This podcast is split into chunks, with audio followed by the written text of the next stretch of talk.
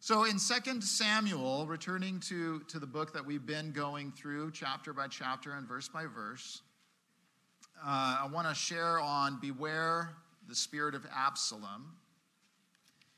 And just a recap to catch us up here. I, I heard last night was awesome with creation speaker. I heard that was really good. And if you guys missed that, I missed it. I was sleeping. Uh, if, if you missed it, I'm going to watch online. It was recorded and it's on the website. So you can watch last night's uh, presentation on creation science, and that's online on our website. But a recap here in 2 Samuel David, of course, sinned in adultery with Bathsheba and murder of her husband Uriah the Hittite. And Nathan, a faithful friend to David and prophet of God, spoke of the consequences to David. And in chapter 12, verse 10 of 2 Samuel, he said this, chapter 12 of verse 10. Uh, 12, 10. Now, therefore, the sword shall never depart from your house, because you have despised me, and have taken the wife of Uriah the Hittite to be your wife. Thus says the Lord Behold, I will raise up adversity against you from your own house, and I will take your wives before your eyes and give them to your neighbor, and he shall lie with your wives in the sight of the sun. For you did it secretly, but I will do this thing before all Israel, before the sun. And so, uh, here, your sin will find you out. I mean, David unfortunately gets the consequences of his actions, of what was spoken here and prophesied from Nathan in this chapter that we're about to review. And, you know, the fallout from, from, from the consequences, the seeds planted were awful in David's family. You had his firstborn son Amnon rape his daughter Tamar, and Absalom, the brother of Tamar, is, is uh, rightly so, offended by this. And he brought justice by his own hand against Amnon. And for five years, he went without seeing and speaking with his father David. And then he set Joab's field on fire. Picture of the fire burning in his own soul, in his own heart, to get his father's attention. And Absalom seems justified, but we will see that he is a man of a different spirit than David. And perhaps that's why there was this distance between David and Absalom. David is a humble hearted man, Absalom proves himself to be a proud man. And David could see that there was something different about Absalom. And perhaps, again, that's what kept them from the bond that they ought to have had as father and son. David no doubt loved Absalom, and we'll see that, oh, Absalom, my son, my son. But there was a seed there in Absalom's heart that grew and grew. And here we will see the terrible fruits of that seed in Absalom's heart. Let's pray and review chapter 15. Father, we thank you for your word and ask that you minister to our hearts, one and all, truths from your word applied by your spirit, and that we would leave here with a greater knowledge of Jesus, our Savior and a greater walk with you, Lord.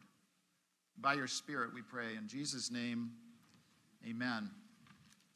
So, in chapter 15 of 2 Samuel, after this it happened that Absalom provided himself with chariots and horses and 50 men to run before him. Now, Absalom would rise early and stand beside the way to the gate. So it was, whenever anyone who had a lawsuit came to the king for a decision, that Absalom would call to him and say, what city are you from? And he would say, Your servant is from such and such a tribe of Israel. Then Absalom would say to him, Look, your case is good and right, but there is no deputy of the king to hear you. Moreover, Absalom would say, Oh, that I were made judge in the land, and everyone who has any suit or cause would come to me, then I would give him justice. And so it was, whenever anyone came near to bow down to him, that he would put out his hand and take him and kiss him. In this manner, Absalom acted toward all Israel who came to the king for judgment. So Absalom stole the hearts of the men of Israel. So we see here Absalom provided himself, verse 1. He provided himself. He's the maker of his own destiny. Absalom had people, men, 50, go ahead of him. They would run before him. He's got this private entourage. He's got this great show going on. And he's presenting himself as something great and special with this going on. In chapter 14, back up and look at verse 25. Now, in all Israel, there was no one who was praised as much as Absalom for his good looks. From the sole of his foot to the crown of his head, there was no blemish in him. And so here's a man who is outwardly extremely handsome, no blemish in this man. And he is also going before the people and wooing them to himself, speaking such kind words. And, and I, I hear you on that. I, I understand your plight. And he sounds so compassionate, but he's full of vanity. He thinks highly of himself, and his appearance is, is, is not helping that. And so there is this outward show with Absalom, an outward show. We can easily be deceived by outward shows. And, and, and then we see that he is willing, verse 2, to get up early. He would get up early in the morning. He's ready to work hard at his purpose here and this plot he has. But his work is for himself. He's not truly serving the people in, in that he would go and speak to them and hear their cause. They think that he's, here's someone who wants to serve us, here's someone who wants to help us. Yet He's seeking honor for himself. He's seeking position uh, amongst the people of Israel for himself. And really, he's got this marketing campaign and strategy, and he's winning the hearts of the people. And he's using advantages of the outward show and inward manipulation to capture the hearts. He's impressing people with his charm and wit, with his presence and attentiveness. And while making a show to the people, he's sowing seeds of discord which is a thing God hates. He's sowing seeds of doubt about the king, his father David, among the hearts of Israel, David's people. He's setting himself up while tearing authority down. He's comparing himself, he's speaking little words here and there. I wish there was someone to hear you. I wish there was a king in heaven that would listen to you, but there's not. Someone on the throne who cared about your plight. It's a just plight you have. I feel you.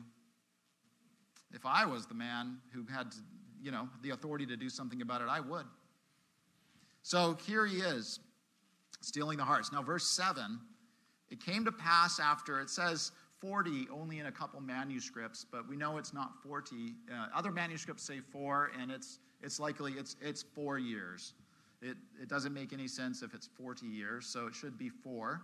It came to pass after four years that Absalom said to the king, Please let me go to Hebron and pay the vow which I made to the Lord. For your servant took a vow while I dwelt in Geshur in Syria, saying, If the Lord indeed brings me back to Jerusalem, then I will serve the Lord. And the king said to him, Go in peace. So he arose and went to Hebron.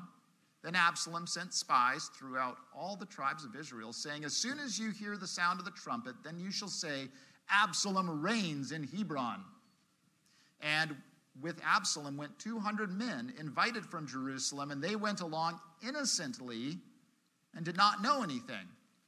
Then Absalom sent for Ahithophel the Gilonite, David's counselor, from his city. Now, he wasn't a counselor like a psychologist, he's one of the uh, councilmen in, in David's court. Uh, from his city, from Gilo, while he offered sacrifices. And the conspiracy grew strong, for the people with Absalom continually increased in number. So he's spreading information in the subversive plan for four years. He's patiently seeding so, uh, seeds of discord and doubt, and he's presenting himself as better than the king. He's promoting himself. And, and he falsifies a reason to go to Hebron, a holy city. Abraham is buried there and so forth, and where David was anointed to be king and everything. And he's saying, I'm going to go there, and it's the spiritual reason I'm going there. Because I'm God's servant. I'm going to go serve the Lord. 200 prominent men went along with him innocently, not knowing the full plot of Absalom. And verse 12, his conspiracy grew strong, for the people with Absalom continually increased in number. Their hearts are being won over to Absalom and his wooing cause. Absalom is a usurper. Absalom is proud. Absalom is grooming the people. Absalom is making it sound like he cares. Well, David does not care. He seeks to take a place that is not his to take. And if anything is the spirit of Absalom, that would be it. It's a spirit of subversion, born out of pride or anger or self pity or sense of injustice. It's taking matters into your own hands. And the word conspiracy in verse 12 here is interesting. It means a plot to overthrow, and the idea is purely treason. That's the word conspiracy throughout the Bible treason. An unlawful alliance that's made. An unlawful alliance. Isn't there treason against heaven's throne? Absolutely. Today's word conspiracy in the minds of uh, our culture means something a bit different. It means more of theories, you know, and that word's being used uh, in many ways as, as an idea of overthrowing other conspiracies. It's just a conspiracy war going back and forth, uh, you know, and, and then real plots of, of coup or uh, treason and so forth. But let me say, you know, I don't mind talking about almost anything. I will talk uh, angels and aliens. I will talk hollow earth, flat earth, globe earth, heliocentric, geocentric. I don't care. I'll talk about it. And some people are like, you can't talk about such things. Why not? Just talk about it. It's fine. You know, the Bible is the Word of God at the end of the day. I will talk socialism, Satanism, democracy, demons, Sasquatch, superheroes, Monsanto, monsters, pre trib, pre wrath, mid trib, post trib. I think that ultimately the truth is going to stand out, and I'm not so absolutely concerned about um, thinking about things, you know, and, and, and I, I don't feel like I'm suddenly unsafe if a subject comes up because I'm secure in Christ. You know, I'm not worried about it so much. And, and the, during this COVID debacle, I mean, we had lots of opportunity to pick a side. You know, pick a side already. You know, let's let's put those gloves on. You know, no, our mission is Christ. Our, our words are Christ and Him crucified. The kingdom of the gospel. This is the purpose. Jesus didn't let him pull them pull him to the right or to the left. He had the mission set from the Father already. Some passions and interests can become in themselves a sort of gospel, and that's the problem. You know, the truth, I think, will show itself to be stranger than fiction. I think that we are all quite naive, and we have been uh, fed propaganda from, from childhood up, you know, to find out Sesame Street supports such things now or something. It's like, I thought it was all innocent, you know, all that time or something. And it's like, but nothing should ever take the place of the king. And that's the spirit of Absalom. You know, politics, cultural issues, science, so called at times, uh, even minor Bible doctrines should never take the place of the king. There is no gospel but the gospel. And nothing's worth your blood, sweat, and tears but the gospel. He died to save us. Not so we could have a certain set of beliefs and opinions and go out protesting about those. Beware of the spirit of Absalom in anything, anything that wants to get our affection and draw us away to its cause. Beware of the spirit of Absalom that may be in our own hearts as well. Absalom is proud, he's vain, he wants justice. And oh, what a good thing to fight for justice. If you look at the life of Absalom, it has justice written all over it. And now we have social justice warriors, don't we? Absalom, the first social justice warrior, I'd say. I mean, he's against good things that are to be against. He's against rape. Are you against rape? I, I hope you are. You know? But that's not the gospel in the end of the, at the end of the day. You know, at the end of the day, Absalom's not actually a man of justice if you can believe it, he's a man of self righteousness. He thinks that he has an issue that was never heard or seen by his father.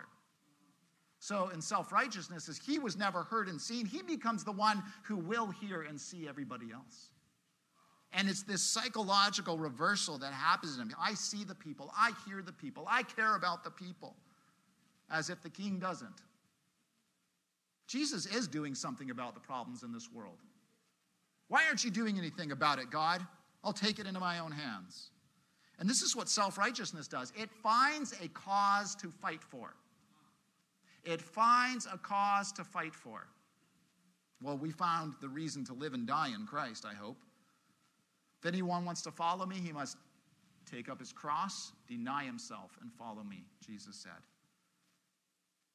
Absalom made for himself a platform, promoted himself. He's willing to go all the way, and he is actually really, truly convinced and believes in his cause to the death. He does. He believes it. He has deceived himself. And in Hebron, he's offering sacrifices to God, this pretense that his cause is somehow holy. And he believes it, but he has a fundamental error. He is missing humility, and he is not seeking God's heart and God's will. He is leading, not being led, and he is a false king. There is the spirit of Absalom in many things. How about co opting Jesus to use for a lesser cause than Jesus' cause? Co opting Jesus, throwing his name onto things that that's not why he died. Now, he's going to solve many problems, and all of the injustices are going to be accounted for. Absolutely.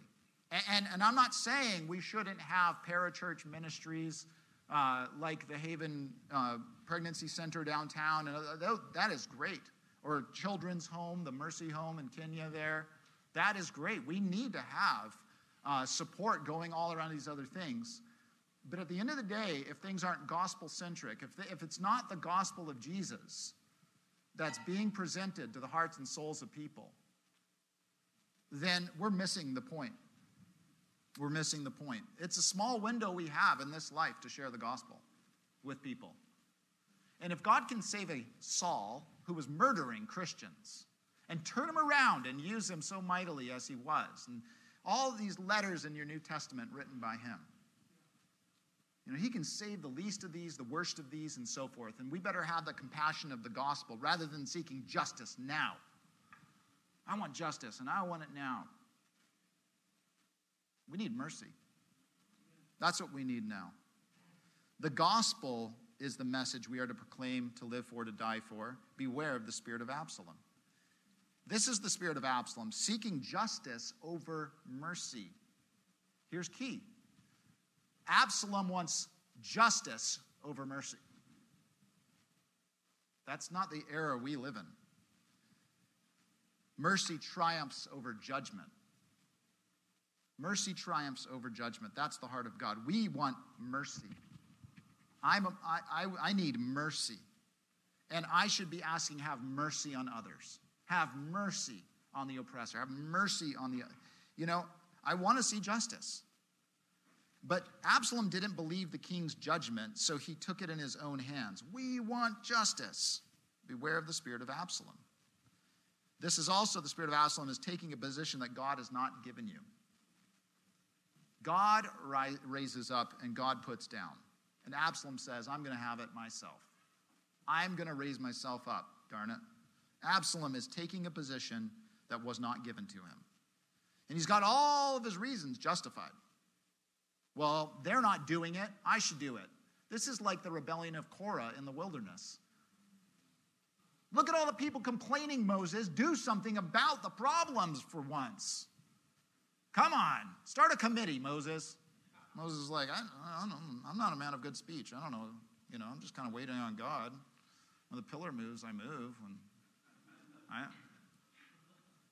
Korah, what a useless leader you are, Moses. And he drums up a campaign. Finally, the Lord's like, this needs to be dealt with. All right, draw a line. Everybody with Korah, go over there. Everybody not with Korah, come over here. Oh, put his stuff with him. You can take it with you. Earth opens up, swallows them up. Okay, let's move on. The people kept complaining. There will be endless causes. There's going to be endless problems until the king returns, right? We're always going to be able to find the next cause. But the gospel is the cause of causes, and it's going to continue on. Uh, anyways, Absalom is taking a position God has not given him, and we are to take the low seat. We are not called to be lords, we're called to be servants. We're not called to be lords, we're called to be servants. We're not called to be territorial, we're called to be servants. Beware of the spirit of Absalom. Verse 13 of chapter 15, continuing on here. Now, a messenger of, came to David saying, The hearts of the men of Israel are with Absalom. Man, that must have felt like a punch in the gut. So David said to all his servants who were with him at Jerusalem, Arise, let us flee, or we shall not escape from Absalom. Make haste to depart, lest he overtake us suddenly and bring disaster upon us and strike the city with the edge of the sword. David wasn't ready to have uh, the city besieged and to see many die.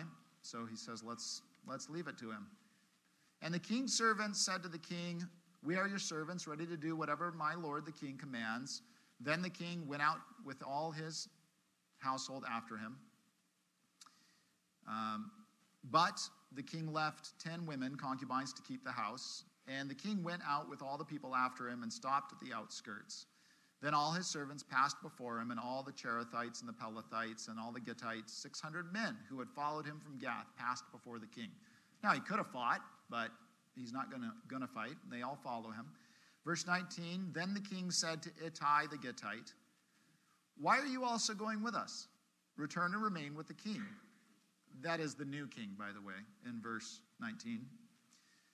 For you are a foreigner and also an exile from your own place. In fact, you came only yesterday.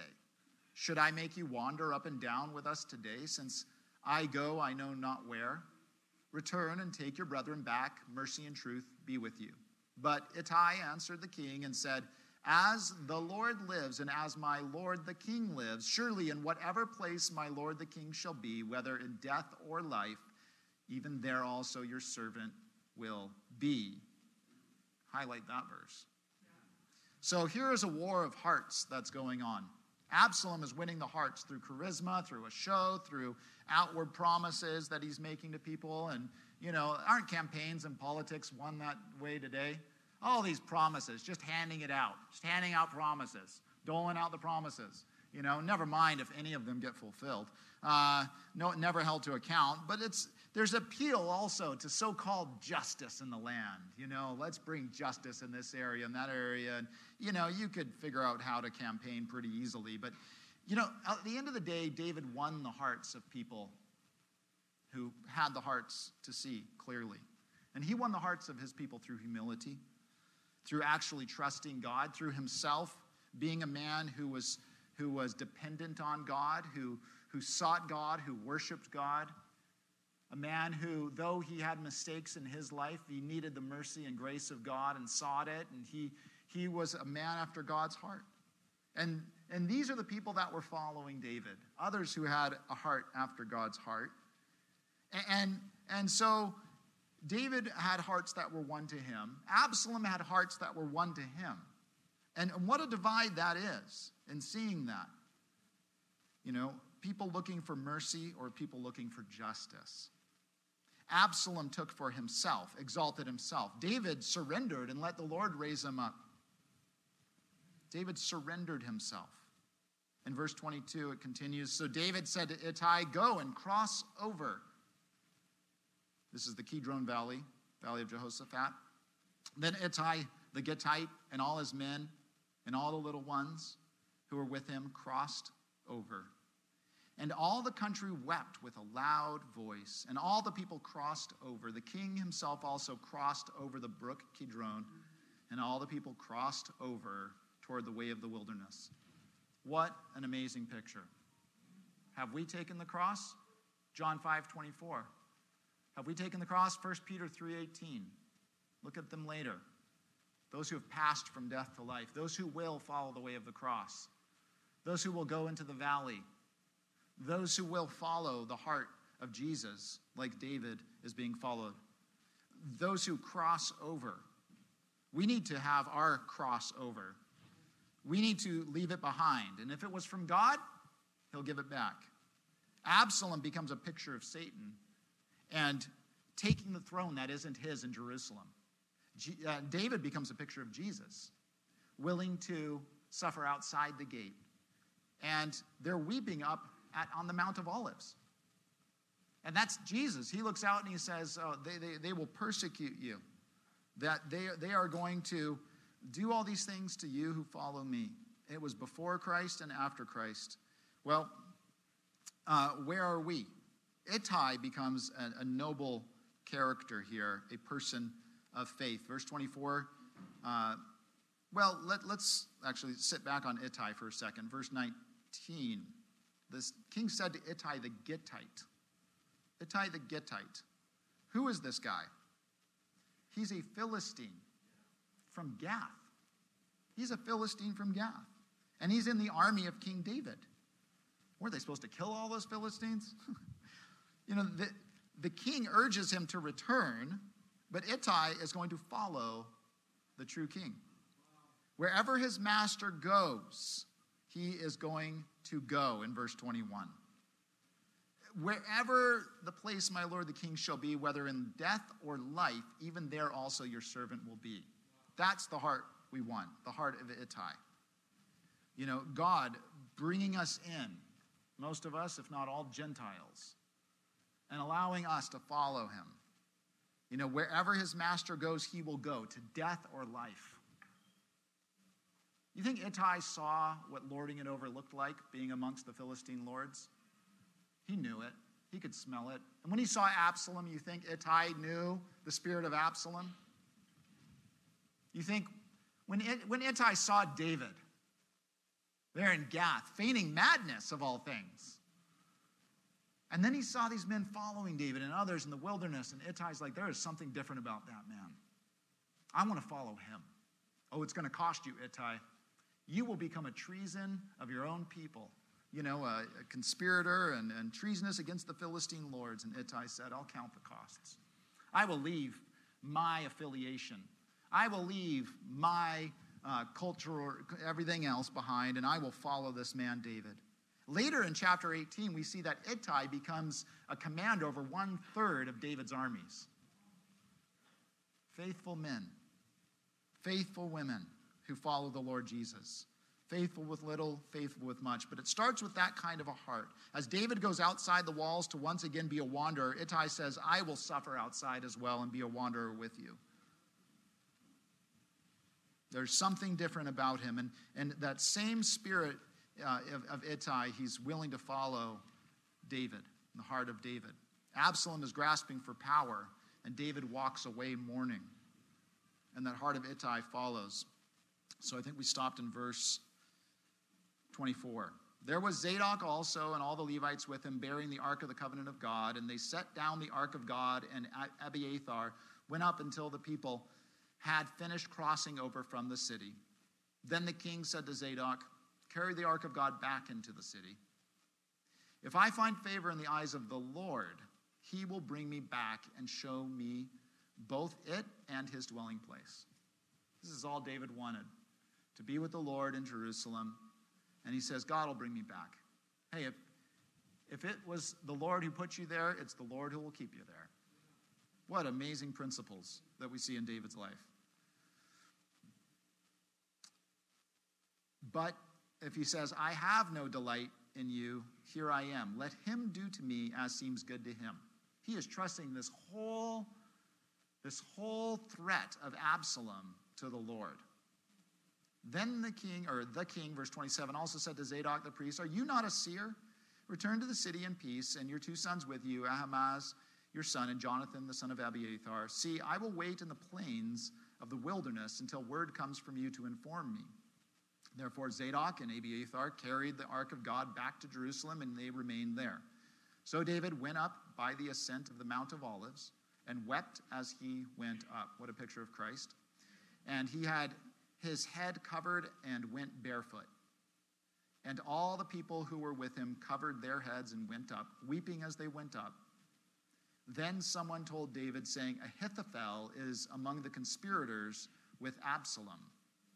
Now, Ahithophel is Bathsheba's grandfather. Ahithophel has a thorn uh, uh, inside of him that of bitterness that really becomes uh, his own downfall. So Ahithophel is with them, and David said, "Oh Lord, I pray, turn the counsel of Ahithophel into foolishness." There's a worthy prayer. The counsel of all, all of these wise men of the world, women of the world, you know, men in general, uh, turn it to foolishness. Psalm 2 The people plot a vain thing. The kings of the world take counsel together against the Lord and his anointed. It is vain.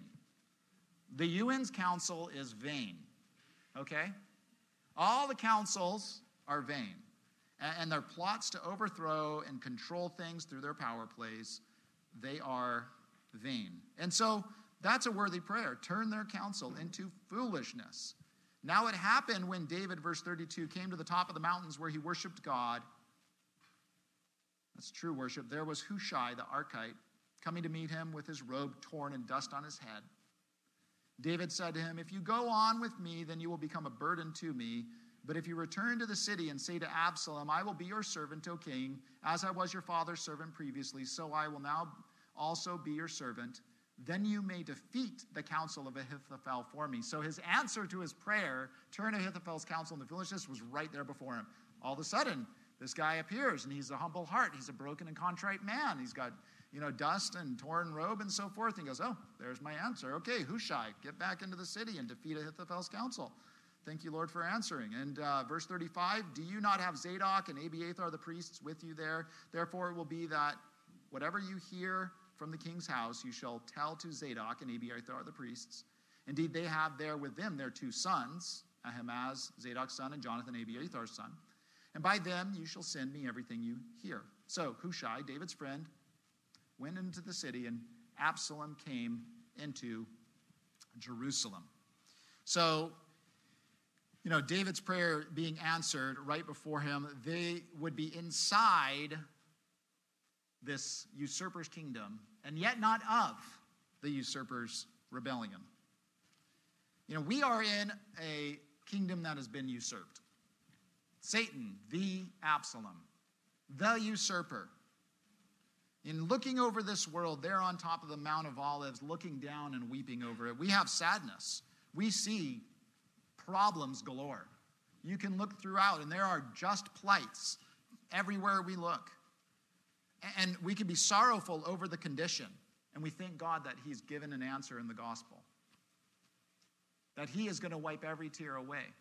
That whatever condition people are in, yes, we want to meet them in their physical need. Yes, we want to weep with those who weep. Yes, we want to uh, reach out a hand to those who have need. But we can tell them of something much greater that they can have eternal life. And Jesus is going to make all things right.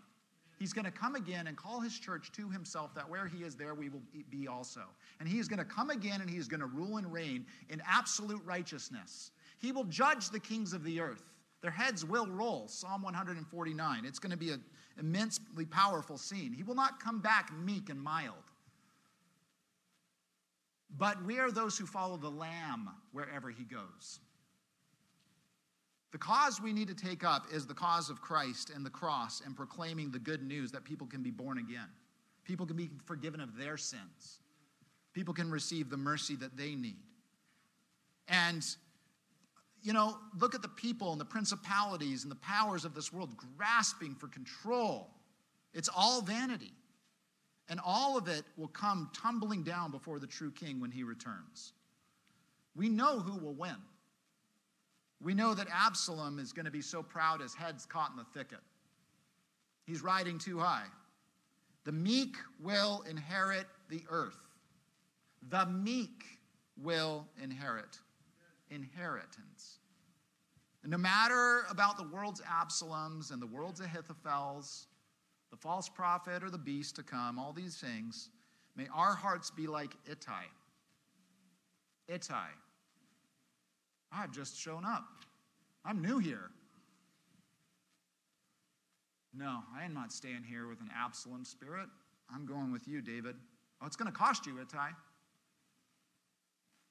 It's going to cost you. Yeah, I'm ready. Because I know that my Redeemer lives. I know that the way I'm going is the right way, the truly righteous path. So may our hearts be like Ittai.